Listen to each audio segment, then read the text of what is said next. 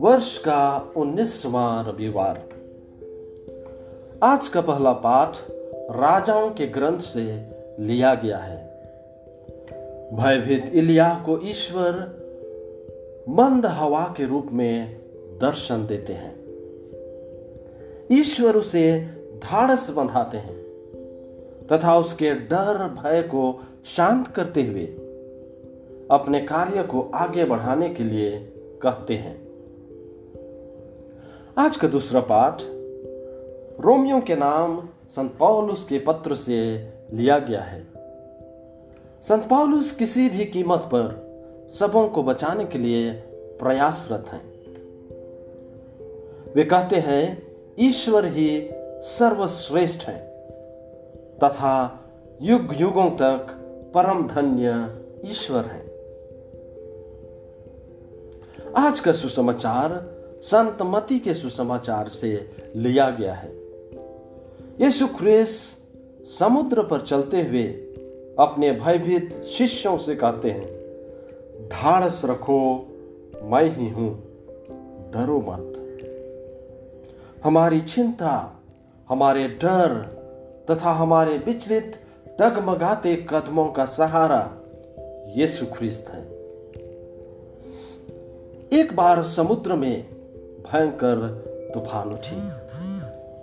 जहाज़ जो समुद्र पर थी, आंधी एवं समुद्र की लहरों से डगमगाने लगी और डूबने लगी।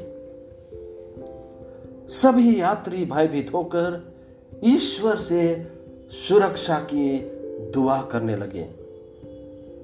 और इस भयावह स्थिति में एक छोटी सी बच्ची थी, जो मुस्कुराती हुई समुद्र पर उठते ऊँचे ऊँचे लहरों को निहार रही थी।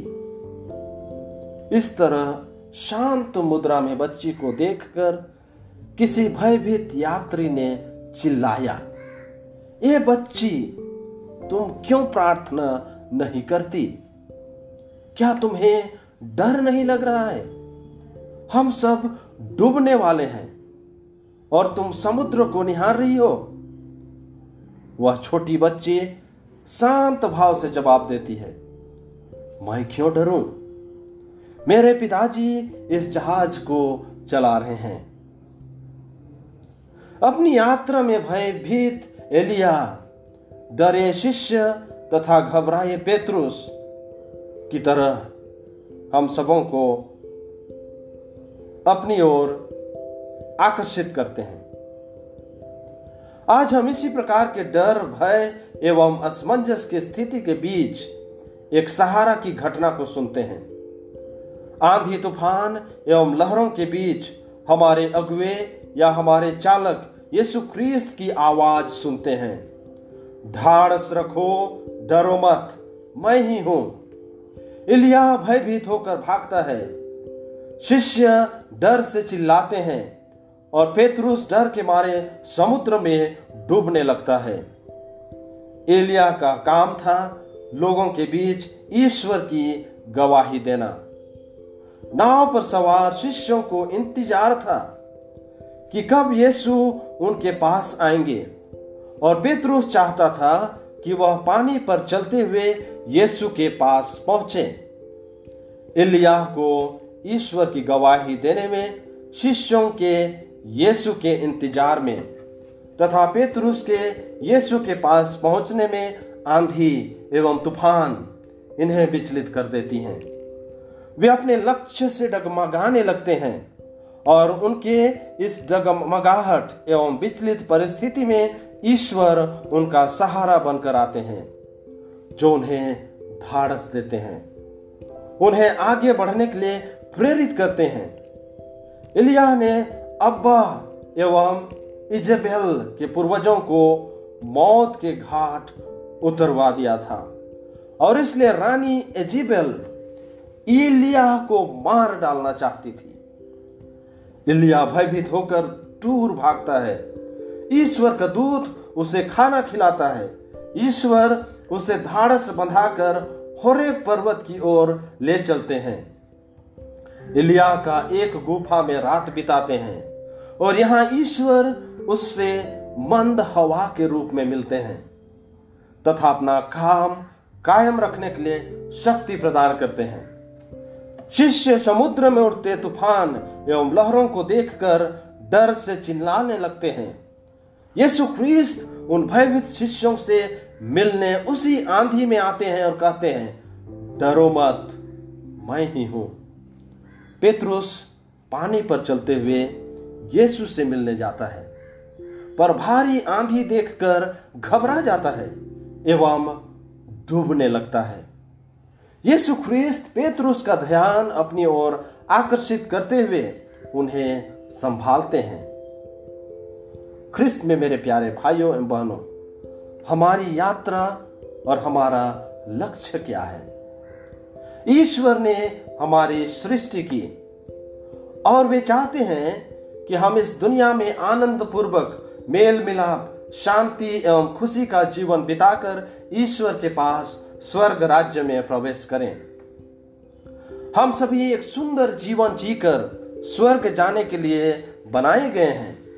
यही हमारा लक्ष्य है। लेकिन जब हम इस दुनिया में हैं, जो समुद्र की तरह है, इसमें तरह तरह की आंधी एवं तूफ़ान आती हैं, इसमें तरह तरह की लहरें उठती हैं, और ये हमें हमारे लक्ष्य से अलग कर सकती है, हमें विचलित कर सकती है, हमें स्वर्ग एवं ईश्वर से दूर बहाकर ले जा सकती है। हमें इस पृथ्वी पर एक अच्छे आनंद भरे जीवन से वंचित कर सकती है। यह हमारे जीवन को दुखदायी बना सकती है, तोड़ सकती है, डुबा सकती है। हम सभी चाहते हैं कि हमारा जीवन, हमारा परिवार सुखी, संपन्न हो। हम एक दूसरे के साथ मेल मिलाप, शांति एवं खुशी पूर्वक रहें। पर इन आंधियों, इन लहरों के कारण हम वैसा चाहते हुए भी नहीं रह पाते हैं। आज चलिए हम जरा अपने जीवन को जांचें कि हमारे जीवन में क्या क्या ऐसी लहरें हैं जो हमारे उस मेल प्रेम एवं शांति की चाहत को तोड़ देती है। हमारे जीवन की आंधियाँ एवं लहरें क्या है? हो सकता है हम स्वार्थ की आंधी है। हम अपने परिवार या समाज में दूसरों की चिंता न करते हो। बस अपनी भलाई, अपनी सुख सुविधा देखते हो और हम चाहते हो, बस मेरी इच्छा मेरे अनुसार पूरी हो। हो सकता है हम में घमंड की आंधी हो। हम दूसरों की सुनना नहीं चाहते हो। हमें लगता हो कि ईश्वर के बाद सिर्फ़ मैं ही इस, एक ऐसा इंसान इस धरती पर हूँ। मैं ही सर्वज्ञानी हूँ। अतः लोग बस मेरी बातें सुने। हो सकता है हम एक दूसरे के प्रति ईर्ष्या एवं घृणा की आंधी है। हम दूसरों को हमसे ऊपर उठते हुए देख नहीं सकते हैं। अतः उनकी सराहना करने के बजाय उनसे घृणा करने लगते हैं। या तो फिर पति पत्नी के बीच ना ईमानदारी की आंधी, शक, संदेह की आंधी, परिवार में नशापान की आंधी, इत्यादि। ये सभी हमारे जीवन में ईश्वर के पास पहुँचने से रुकावट डालती है। इन सभी आंधियों या लहरों के चलते हम चाहकर भी अपने जीवन या अपने परिवार को जैसा हम चाहते हैं, वैसा नहीं बना पाते हैं। और हम उस कहानी के नाव पर सवार लोगों की तरह, इलिया की तरह, पेत्रुस एवं अन्य शिष्यों की तरह भयभीत एवं चिंतित हो जाते हैं। हमारे जीवन की आंधियों एवं लहरों में ईश्वर हमारा सहारा है। आज हमें यह शुभ संदेश दिया जाता है कि हमारे इस विचलित, चिंतित एवं डगमगाते परिस्थिति में ईश्वर हमारे साथ है। वे हमसे कहते हैं, डरो नहीं, मैं हूँ। आज आवश्यकता है, हम कहानी के उस बच्चे की तरह हमारे जीवन के अगुआ हमारे जीवन को जो चलाने वाले हैं, जो हमारी रक्षा कर सकते हैं, हमारे जीवन एवं हमारे परिवार में खुशी ला सकते हैं, मेल प्रेम एवं शांति दे सकते हैं, उसे पहचाने। उन्हीं की ओर अपना ध्यान केंद्रित करें और वे इलिया एवं शिष्यों की तरह हमारे भी डर, भय एवं चिंता को शांत करेंगे। पेतरुस की तरह हमारे भी जीवन को, हमारे परिवार को संभालेंगे। यीशु ख्रिस्त आज शारीरिक रूप से हमें संभालने नहीं आएँगे, लेकिन वे आज हमें अपने वचनों के द्वारा अपने शरीर एवं रक्त के द्वारा तथा एक दूसरे के प्रार्थना एवं सहयोग के द्वारा हमें संभालते हैं। चलिए, जब हम ईश्वर को याद करते हैं, ईश्वर से प्रार्थना करते हैं, हम अपना संपूर्ण ध्यान हमेशा हमारे मुक्तिदाता, हमारे बचाने वाले पर रख सकें। तथा उनके वचनों एवं शरीर तथा रक्त से पोषित होकर खुशी पूर्वक जीवन बिताते हुए हम स्वर्ग की ओर यात्रा कर सकें।